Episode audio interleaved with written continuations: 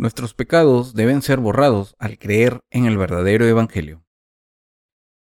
Génesis 3 del 8 al 10.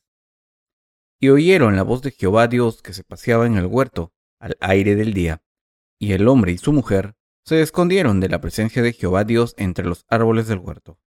Mas Jehová Dios llamó al hombre y le dijo, ¿Dónde estás tú? Y él respondió, Oí tu voz en el huerto y tuve miedo, porque estaba desnudo y me escondí. Tentados por Satanás, Adán y Eva desobedecieron el mandamiento de Dios. No comeréis del árbol del conocimiento del bien y del mal, que estaba en medio del jardín. Por eso no podían ver a Dios, porque sus ojos espirituales estaban cerrados y al final solo vieron cómo el pecado había entrado en sus corazones. El pasaje de las Escrituras de hoy nos da la primera descripción de la vida religiosa de la humanidad. Después de pecar contra Dios, Adán y Eva intentaron cubrirse con hojas de parra, y se escondieron de la presencia de Dios entre los árboles del jardín. Antes estaban contentos de escuchar la voz de Dios, pero ahora que habían comido del árbol del conocimiento del bien y del mal, el pecado entró en sus corazones y empezaron a tener miedo de Dios, la luz de la verdad. Como se convirtieron en oscuridad, empezaron a temer y a odiar a Dios, que es la luz. Juan 3, del 19 al 20. Después de que Adán y Eva, los padres de la humanidad, pecasen, escucharon la voz de Dios y se escondieron entre los árboles. Esto significa que los pecadores intentan esconderse entre la multitud para esconder sus pecados y escapar de la presencia del Señor. Esto es lo que hacen los pecadores hoy en día. Quieren pasar desapercibidos en las religiones del mundo para esconderse. Esta gente entra en grupos religiosos con muchos seguidores. En vez de borrar sus pecados al creer en el Evangelio del agua y el Espíritu, la gente esconde sus pecados al seguir las religiones del mundo. Aunque todos son pecadores, a los ojos de Dios quieren ser aprobados por los seguidores de las religiones. El capítulo 3 del libro de Génesis ilustra la fe de esta gente. El capítulo 4 contrasta la fe de Caín con la de Abel y nos da una excelente descripción de la verdadera fe que complace a Dios. Abel ofreció al primogénito de su rebaño y su grasa como sacrificio a Dios, mientras que Caín ofreció el fruto de la tierra. El sacrificio que Caín ofreció no era más que un acto de religión, parecido al que sus padres, Adán y Eva, habían ofrecido después de su caída, cuando se cubrieron con vestiduras hechas con hojas de parra, según su instinto. Incluso ahora mismo podemos ver a multitud de personas que toman el fruto de la tierra como sacrificio y que presentan su fe legalista a Jehová. Aunque todo fue creado por la palabra de Dios, y nuestra salvación fue completada por Dios, muchas personas intentan presentarse ante Dios con el fruto de la tierra, es decir, con sus propias obras. Los cristianos de todo el mundo están tan acostumbrados a sus vidas religiosas que buscan a Dios completamente en vano. Muchas personas ofrecen los frutos de la tierra a Dios y esperan que Él las acepte de buena gana.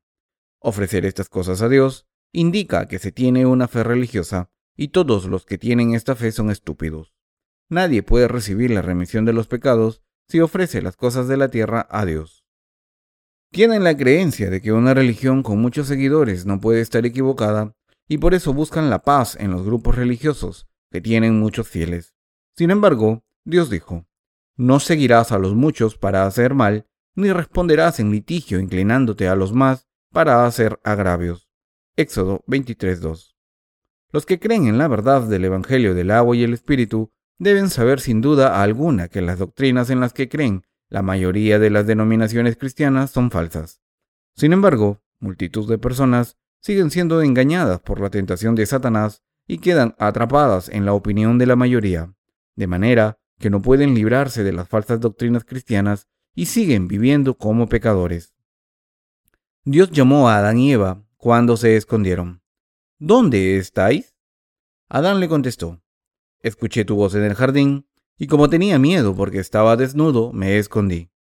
¿Nos culpa Dios por pecar? Dios no dijo nada acerca de la desnudez de Adán y Eva. Después de su caída, Adán y Eva pensaron que se podrían esconder de los ojos de Dios entre los árboles, pero Dios ya conocía nuestra naturaleza y nos ve siempre.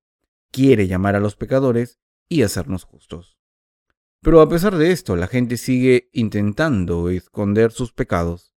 La Biblia dice, en el amor no hay temor, sino que el perfecto amor echa fuera el temor, porque el temor lleva en sí castigo, de donde el que teme no ha sido perfeccionado en el amor. Primera de Juan 4:18. ¿Por qué tiene miedo la gente? ¿No es por culpa de los pecados de sus corazones?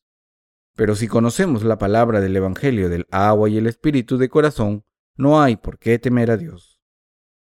¿Podemos borrar nuestros pecados a través de las oraciones de penitencia? Dios hizo que los seres humanos viviesen en el jardín del Edén, pero cayeron en el pecado por la tentación de Satanás y se escondieron de la presencia de Dios diciendo, Escuché tu voz en el jardín, y como tenía miedo porque estaba desnudo, me escondí. Esto nos demuestra que la humanidad ya no puede vivir en el jardín del Edén. ¿Qué hace que no podamos vivir en el jardín del Edén? El pecado. Ahora que somos pecadores, ¿cómo podemos resolver el problema del pecado? En primera de Juan está escrito, si confesamos nuestros pecados, Él es fiel y justo para perdonar nuestros pecados y limpiarnos de toda maldad. Primera de Juan 1.9. El que debamos confesar nuestros pecados significa que debemos admitir ante Dios, Señor, he cometido todos estos pecados hasta ahora, los cometo todos los días y estoy destinado al infierno. Entonces Dios nos salvará de todos nuestros pecados. Pero imaginemos que después de recibir la remisión de los pecados, volvemos a pecar. ¿Significa esto que ahora tenemos pecados o seguimos sin pecado? No tenemos pecados. Donde no hay pecados, nadie puede decir lo contrario. Debemos conocer la verdad. ¿Por qué no hay pecados? Porque Jesús quitó todos los pecados del mundo, y como creemos en esto, todos nuestros pecados desaparecen por completo. A pesar de esto, la gente sigue pidiendo que ofrezcamos oraciones de penitencia, citando este pasaje de Primera de Juan 1.9, que dice, que Dios perdona nuestros pecados si nos confesamos. Pero si confesamos nuestros pecados todos los días, ¿de verdad recibimos la remisión de los pecados todos los días? No. Está escrito, si confesamos nuestros pecados, Él es fiel y justo para perdonar nuestros pecados y limpiarnos de toda maldad. Este pasaje significa que como el Señor ha borrado todos nuestros pecados para siempre con el Evangelio del agua y el Espíritu, ahora podemos seguir sin pecado si admitimos nuestros pecados confiando en la verdad del Evangelio que ha borrado todos nuestros pecados. A través del Evangelio del agua y el Espíritu, Dios nos ha perdonado no solo los pecados que cometemos ahora, sino los que cometeremos hasta el día en que muramos. Sin embargo, Multitud de cristianos de hoy en día siguen diciendo que los pecados que cometen hoy se perdonan si se confiesan en este momento.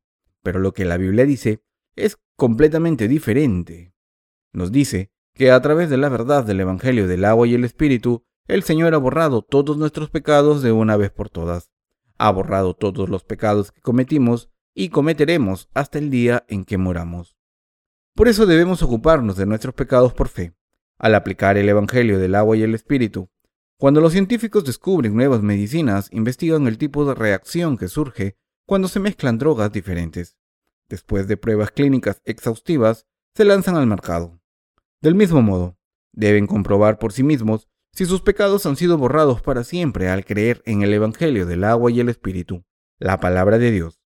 Como el Evangelio del agua y el Espíritu es el Evangelio de verdad, que es más que capaz de borrar nuestros pecados, tenemos la confianza de creer en él. Entonces, ahora deben averiguar si sus oraciones de penitencia han borrado sus pecados, cuando ofrecieron oraciones de penitencia después de cometer pecados diciendo, Dios, perdona mis pecados, por favor. ¿Vieron cómo desaparecían los pecados de sus corazones? No. Lo que el Evangelio del agua y el Espíritu dice en la Biblia no es que nuestros pecados se perdonen todos los días, sino que se perdonan de una sola vez. Esto es lo que el apóstol Juan quiso decir en 1 de Juan 1.9. Como el Señor ha borrado todos nuestros pecados, los que creen en el Evangelio del agua y el Espíritu ya han sido salvados de todos sus pecados al confesar ante Dios. Dios, soy un gran pecador, pero creo en que ya me has perdonado todos mis pecados. Al borrar tanto nuestros pecados presentes como los futuros, el Señor ha hecho posible que los que creen en Él sean el pueblo de Dios. En otras palabras, si confesamos nuestros pecados al confiar en el Evangelio del agua y el Espíritu, Dios nos quita todas las iniquidades. Sin embargo, los que ahora tienen pecados en sus corazones creen que si dicen, Dios, he cometido este pecado, por favor perdóname, solo se le perdona ese pecado mientras que los demás quedan intactos. Así que cuando pecan de nuevo, tendrán que volver a decir, Dios, por favor, perdona mis pecados. La gente tiende a interpretar la Biblia por su contexto cultural e histórico. Algunos dicen, mirad, la primera epístola de Juan está dirigida a los hermanos de la fe. ¿No está dirigida a los justos? Los estudiosos de la Biblia dicen que las tres epístolas de Juan estaban dirigidas a los justos que creían en la palabra de Dios. Por supuesto que sí. Después de todo, ¿hay alguna epístola que no esté dirigida a los justos? Tanto Hechos de los Apóstoles como Hebreos y Romanos estaban dirigidas a los justos. Sin embargo, los escritores de la Biblia están hablando del amor de Dios no solo a los justos, sino también a los pecadores. La Biblia nos dice lo mismo tanto a los justos como a los pecadores. Por tanto, la Biblia no solo debe interpretarse como un mensaje dirigido a un solo tipo de gente. Tenía miedo porque estaba desnudo y me escondí. Mis queridos hermanos, si solo conocen sus pecados pero no conocen el Evangelio del agua y el Espíritu que el Señor nos ha dado y no aplican esta verdad del Evangelio a sus vidas, serán como los cristianos estúpidos. Debemos examinarnos con la palabra de verdad para ver si nos estamos escondiendo entre la gente o si estamos viviendo por fe en el Evangelio del agua y el Espíritu que está en Jesucristo. Si están escondiéndose en una organización religiosa, entonces deberán pagar un gran castigo por este pecado, que es ser arrojado de su reino, el jardín del Edén espiritual. Cuando llegue el último día, Dios juzgará nuestros pecados con justicia y expulsará a los pecadores del jardín del Edén. ¿Acaso no expulsó a Adán y Eva? Así que primero deben averiguar si son pecadores o justos que han nacido de nuevo al creer en el Evangelio del agua y el Espíritu. Debemos saber quiénes somos ahora. Dios le pidió a Adán que se examinase a sí mismo. Adán, ¿dónde estás? Debemos saber dónde estamos, si nuestros corazones son pecadores o justos. Mis queridos hermanos, deben saber quiénes son exactamente, si están fuera del Evangelio del agua y el Espíritu, por tanto, son pecadores o si son los justos que conocen el Evangelio del agua y el Espíritu y creen en él, podemos decir, Dios, creo que he recibido la remisión de los pecados al creer en la sangre de la cruz. Soy una persona justa, pero todavía tienen pecados en su corazón. Es un pecador. Vivimos entre tanta gente que afirma creer en Jesús, pero si tenemos pecados y tenemos miedo de Dios por culpa de nuestros pecados y tenemos su condena, debemos darnos cuenta de que todavía somos pecadores que van a ser condenados y debemos aprender sobre el Evangelio del agua y el Espíritu y creer en él cuanto antes mejor. El pasaje de las Escrituras de hoy dice que Adán y Eva se escondieron entre los árboles, pero los justos no se esconden entre la gente. Solo los pecadores viven escondidos detrás de los árboles. A través de este pasaje, Dios nos está preguntando, ¿Dónde estáis ahora? Está diciendo, ¿Os estáis escondiendo detrás de los árboles? Entonces estáis escondidos en una religión. Salid de vuestro escondite, creed en el Evangelio del agua y el Espíritu, y recibid la remisión de los pecados en vuestros corazones. En otras palabras, Dios nos está pidiendo que nos dejemos salvar por la luz de la verdad. No importa qué pecados tengamos, si los confesamos ante Dios, es decir, si los ponemos a la luz del Evangelio del agua y el Espíritu, recibiremos la remisión de los pecados. La oscuridad pierde su poder cuando hay luz. Por muy oscura que esté una habitación, la oscuridad desaparece cuando le damos al interruptor de la luz para encenderla. Por muy insuficientes que seamos, si venimos a la verdad proclamando que Jesucristo ha borrado nuestros pecados con el Evangelio del agua y el Espíritu, todos estos pecados desaparecerán para siempre. Como se cuenta en el libro de jueces, Dalila ató a Sansón con siete cuerdas, pero en cuanto Sansón sacó su fuerza, rompió las ataduras como se rompe una cuerda de estopa cuando toca el fuego. Jueces 16 del 6 al 9. Por muy fuerte que Dalila atara a Sansón, las ataduras se rompieron cuando el poder de Jehová se desató. ¿Qué nos dice este suceso? Que Dios ha borrado todos los pecados del mundo de una vez por todas con el Evangelio del agua y el Espíritu por muchos pecados que tengamos, y sea cual sea el tipo de pecado que hayamos cometido, si nos presentamos ante el Evangelio del agua y el Espíritu que Jesucristo nos ha dado, todos nuestros pecados desaparecen. Por eso, Los pecados no tienen sentido cuando nos presentamos ante Jesucristo y el Evangelio del agua y el Espíritu. Entonces, ¿por qué esconderse detrás de los árboles? Intentar esconderse entre la gente está mal. Los que intentan recibir la remisión de los pecados del Señor se presentaron ante la verdad del Evangelio del agua y el Espíritu. ¿A quién encontraron? A Jesucristo, que vino por el Evangelio del agua y el Espíritu. Jesucristo vino al mundo para salvarnos de los pecados del mundo. Tomó todos estos pecados sobre sí mismo al ser bautizado por Juan el Bautista en el río Jordán y pagó el precio del pecado en la cruz en nuestro lugar. Al creer en esta verdad podemos librarnos de todos nuestros pecados para siempre si vamos hacia Dios.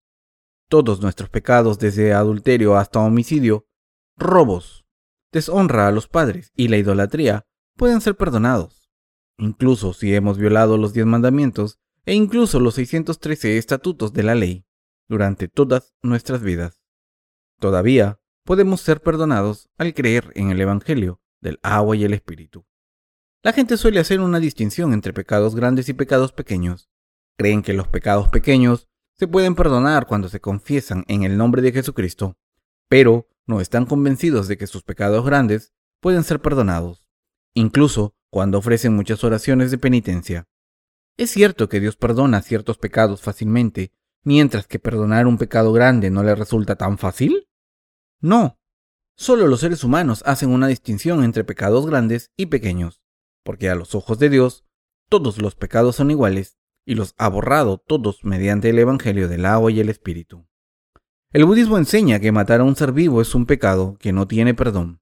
Hay algunos cristianos que consideran el adulterio como una inmoralidad sexual que no puede perdonarse, según el pasaje que dice, huid de la fornicación. Cualquier otro pecado que el hombre cometa está fuera del cuerpo, mas el que fornica contra su propio cuerpo peca. Primera de Corintios 6:18. Esta gente no ha recibido la remisión de los pecados de Jesús. Esto no es lo que dice la Biblia, pero aún así, ellos creen en sus propias ideas.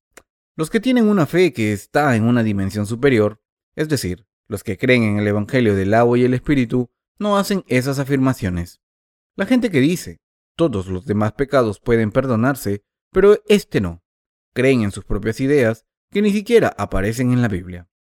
Los diez mandamientos dicen, no tendrás dioses ajenos delante de mí, no harás para ti escultura ni imagen, no tomarás el nombre de Jehová tu Dios en vano, guardarás el día de reposo para santificarlo, honra a tu padre y a tu madre, no matarás, no cometerás adulterio, no robarás, no dirás falso testimonio contra tu prójimo, no codiciarás la casa de tu prójimo. Todos estos mandamientos son los mismos estatutos de la ley. Cada uno de los 613 mandamientos son igual de importantes. La idea de que algunos pecados son mayores que otros proviene del confucianismo. Las religiones del mundo califican algunos pecados como pecados mortales. La Iglesia Católica también defiende una doctrina que diferencia los pecados mortales de los pecados veniales. Muchos cristianos afirman que no cumplir los diez mandamientos constituye un pecado mortal. Algunas personas se toman más en serio los pecados que cometen por su debilidad humana que el pecado de no creer. Sin embargo, la Biblia no habla de ningún pecado mortal porque todos los pecados son iguales. Mentir y matar son ambos pecados a los ojos de Dios que envían al pecador al infierno. Cuando la gente queda atrapada en estas ideas humanas, comete más pecados y se desespera más pensando, Dios me ha abandonado. Juzgan sus propios pecados por sí mismos y se esconden detrás de los árboles por miedo. Dios puso a los seres humanos en el jardín del Edén para que viviesen allí.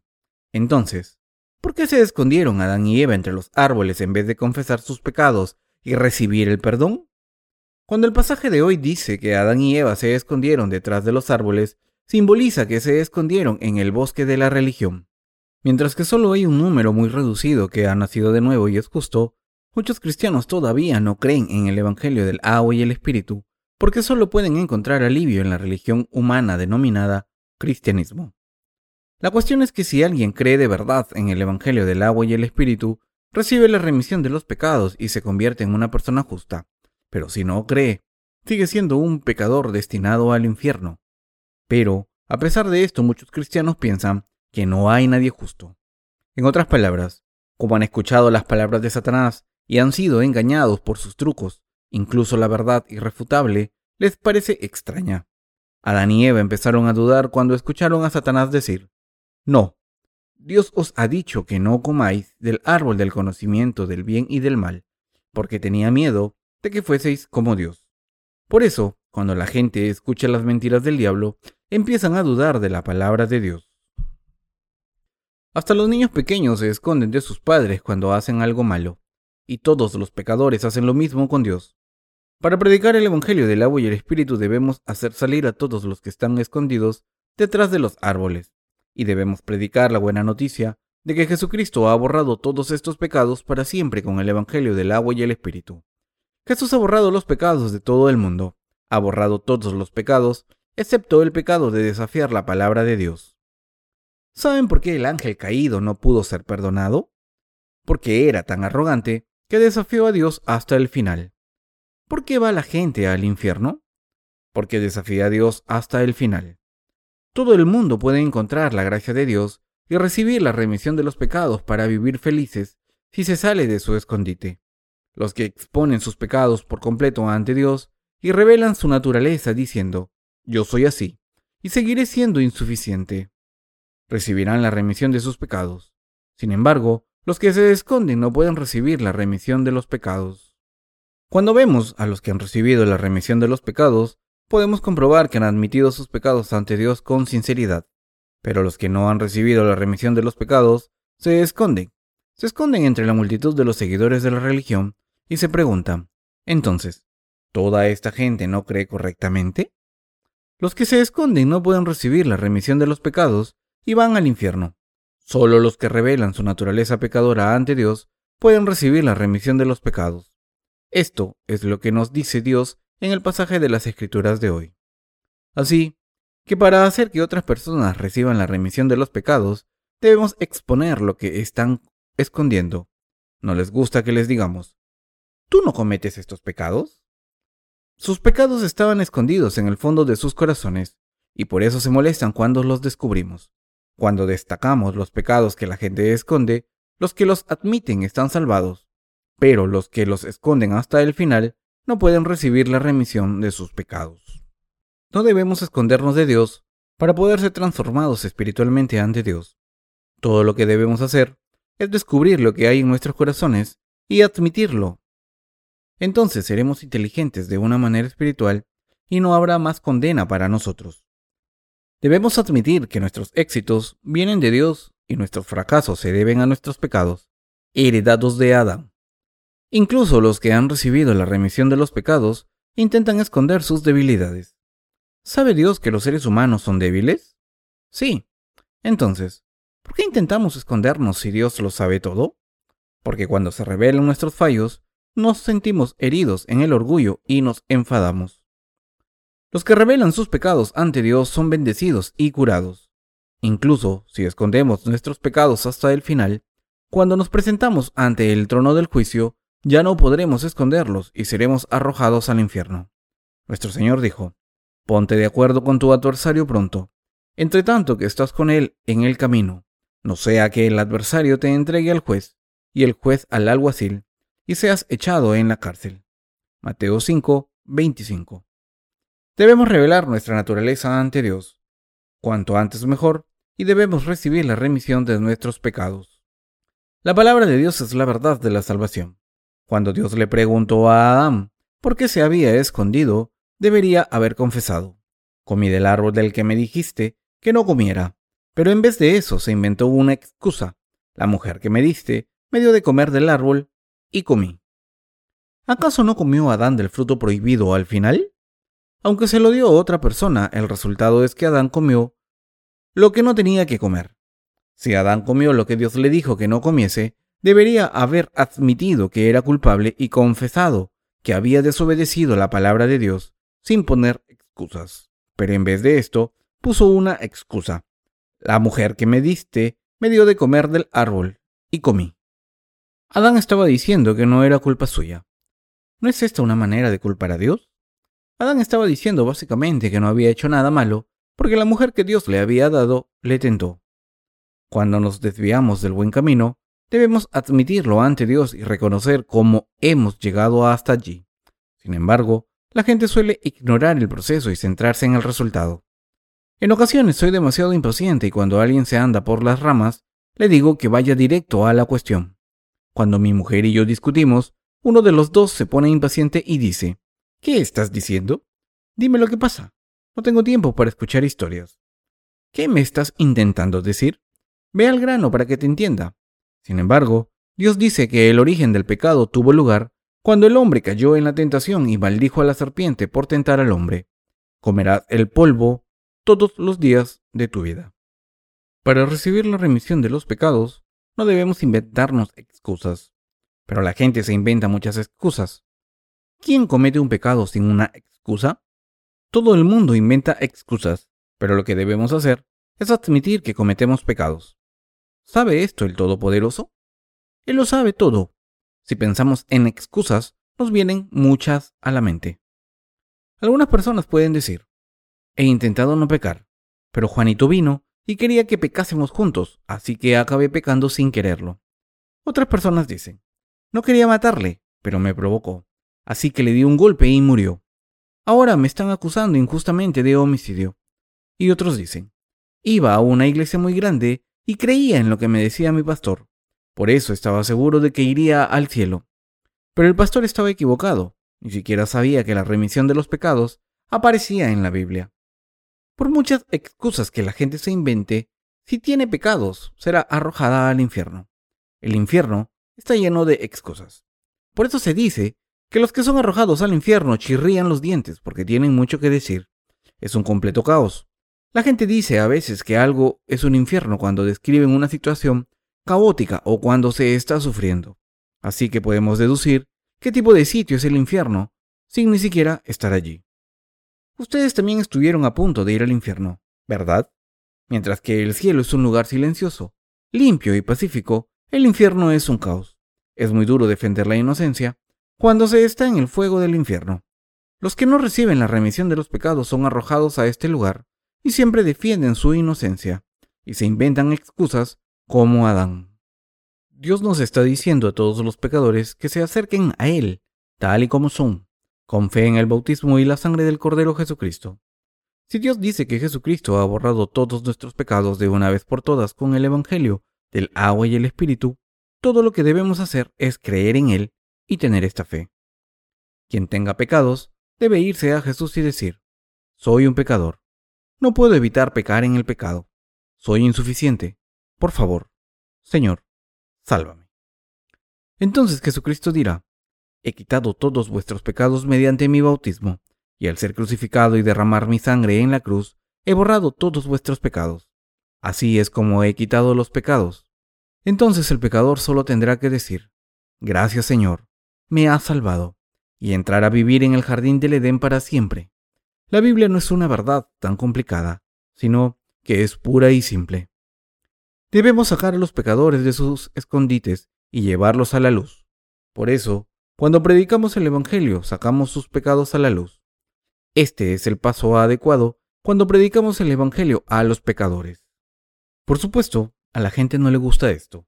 Así que las denominaciones que se autoproclaman ortodoxas afirman que se debe respetar el carácter de las personas y nos acusan de herejes por sacar a la luz los pecados que hay en los corazones de la gente antes de predicar el Evangelio. Sin embargo, sacar los pecados a la luz no es una enseñanza falsa. En realidad, para predicar el Evangelio, primero debemos revelar los pecados escondidos en nuestros corazones. ¿Hay algún médico que trate a un paciente sin un diagnóstico previo? Solo los curanderos hacen esto. Los pastores que no han nacido de nuevo nunca ponen en cuestión los pecados de la gente. Nunca dicen nada sobre el pecado, ni siquiera dicen, ¿qué pecados habéis cometido? Pero cuando vienen a la iglesia de Dios, nos oirán decir, has cometido estos pecados, eres un homicida, un adúltero, un criminal. Solo los siervos y santos de la iglesia de los nacidos de nuevo pueden decir estas cosas. Nosotros predicamos el Evangelio siguiendo un orden. Primero hacemos que la gente reconozca sus pecados. Para ello los sacamos a la luz uno por uno. Entonces les enseñamos que Jesucristo, al borrar estos pecados, con el Evangelio del agua y el Espíritu, ha salvado a toda la humanidad y ha acabado con la condena. Esto es todo lo que debemos hacer. Esto es todo de lo que habla la Biblia. Somos los predicadores del Evangelio del agua y el Espíritu. No intentamos que la gente viva con rectitud, sino que predicamos el Evangelio del agua y el Espíritu, que es la verdad absoluta. Si somos demasiado grandilocuentes, no podemos predicar el Evangelio del agua y el Espíritu. Si fingimos ser demasiado elevados espiritualmente, no podemos exponer las iniquidades escondidas de los pecadores. Así que los predicadores no deben ser altaneros, aunque por dentro deben ser elevados espiritualmente, pero por fuera no debemos aparentar ser altaneros. ¿Es la humanidad noble? No, solo el Señor en nosotros es noble. Una persona puede fingir ser todo lo noble que quiera, pero pronto se sabe quién es en realidad. Cuando predicamos el Evangelio, debemos sacar el pecado de la gente. Así es como debemos predicar el Evangelio. Algunas personas admiten sus pecados en cuanto se los intentamos sacar, pero otras no admiten sus pecados y por eso están destinados al infierno, por mucho que intentemos sacárselos. Debemos hablarles hasta que admitan sus pecados. De hecho, que si la gente admite que está destinada al infierno, es más fácil predicarles el Evangelio. Como esta gente no reconoce sus pecados, no puede recibir la remisión de los mismos. Pero, cuando los reconocen, pueden ser salvados inmediatamente. Si no han recibido la remisión de los pecados, les pido que examinen sus pecados para saber si son justos o pecadores. Si alguien admite ante Dios que es un pecador, será justo al creer en el Evangelio del agua y el Espíritu. La gente que no reconoce sus pecados ante Dios sigue sin poder ser justa. La gente que no se reconoce como pecadora ante Dios no puede creer aunque escuche el Evangelio del agua y el Espíritu. Pero si admitimos que somos pecadores destinados al infierno, podemos ser justos. Debemos darnos cuenta de que si tenemos pecados seremos arrojados al infierno. Mucha gente no se toma en serio el pecado, pero si se tienen pecados no hay manera de escapar del infierno. Deben entender lo que la Biblia quiere decir con que el precio del pecado es la muerte.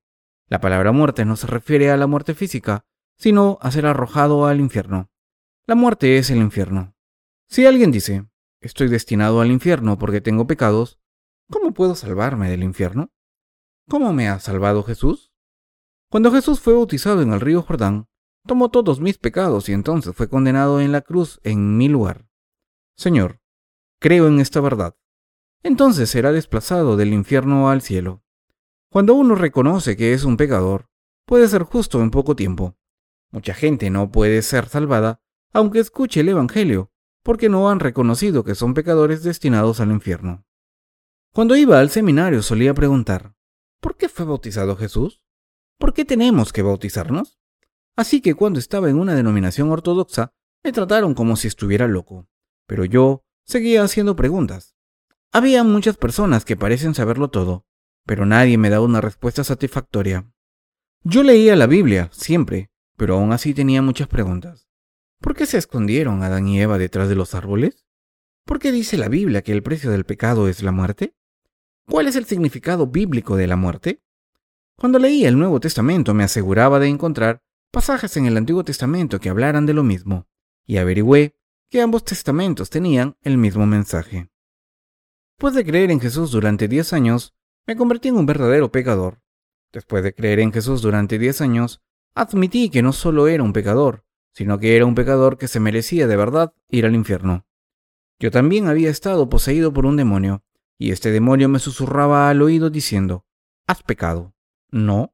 Sé que has cometido estos pecados. Estaba muy atormentado en aquella época.